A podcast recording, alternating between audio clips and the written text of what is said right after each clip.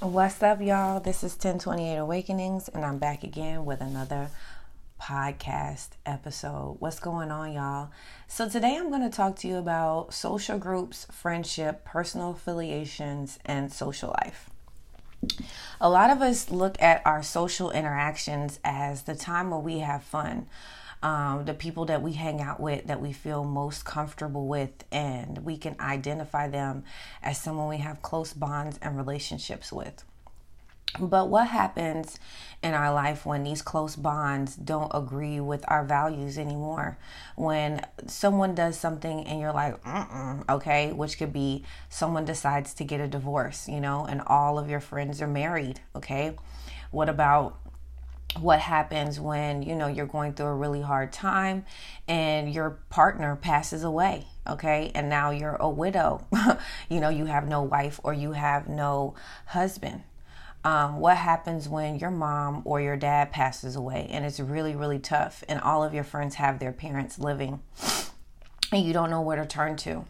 Now, during these times, we always feel very isolated and alone, and we always ask Source, God, energy, whatever, why did you do this? Like, did you really think about this?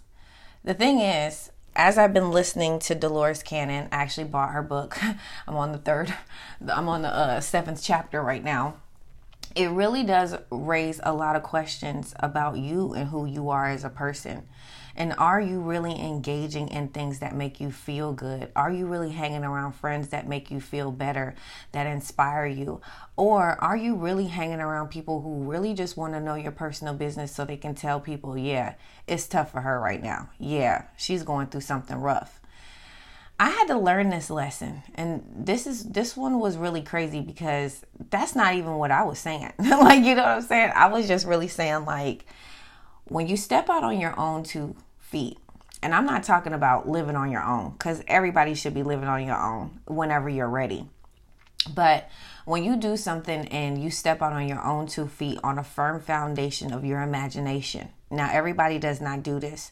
The people that are extremely successful that do this are the one percenters, and they are multi billionaires and trillionaires.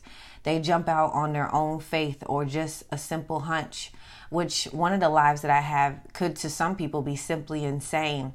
It's an idea that this person is, is consumely obsessed with, okay? It's a passion that cannot be stripped from them, like an artist or an auto mechanic or just someone having the big dreams of making their own business.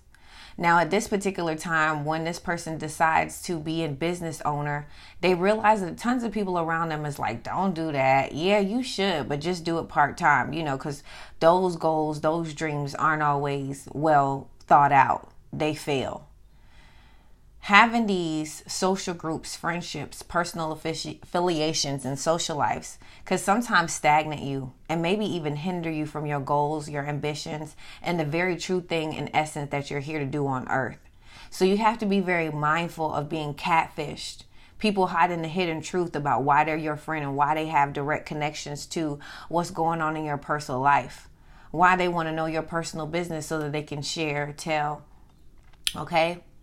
Really understand that everyone is not your enemy as well, but understand who are your enemies and who are people that you can welcome into your business and talk to about who will only give you inspiring advice to what? Get back out there, try it again, and express themselves in the best way that they can. Not all friends believe that. Even sometimes people who you do things with, ask things for, or even ask assistance, they're like, I knew she was going to need assistance. I knew that person wasn't going to be able to do that on their own. And this is something that people are dying to say about you. They're dying to say that the dreams that you try to accumulate won't happen. But the thing is, if spirit puts it on your soul to do something, you do it. It doesn't matter that this person is holding space or you have to return this or this has to be returned to you. What matters is is in your now moment, you don't have anxiety like other people. Everything is flowing in your life smoothly because that is the path of least resistance. The people that are worried about what you're doing, how you're doing it, and who you're doing it with are really people who are very scared and intimidated on even stepping out on their own two feet by themselves. And that's something that they have to deal with on their own. Collective, I want you guys to be the best version of yourself. And the only way that you're able to do that is if you do something on your own terms, with your own rules and your own determination and free will. I love you guys, and I hope this podcast inspired you in some kind of way. And I'll see you next. Um, I'll see you again on the next episode. Bye, y'all.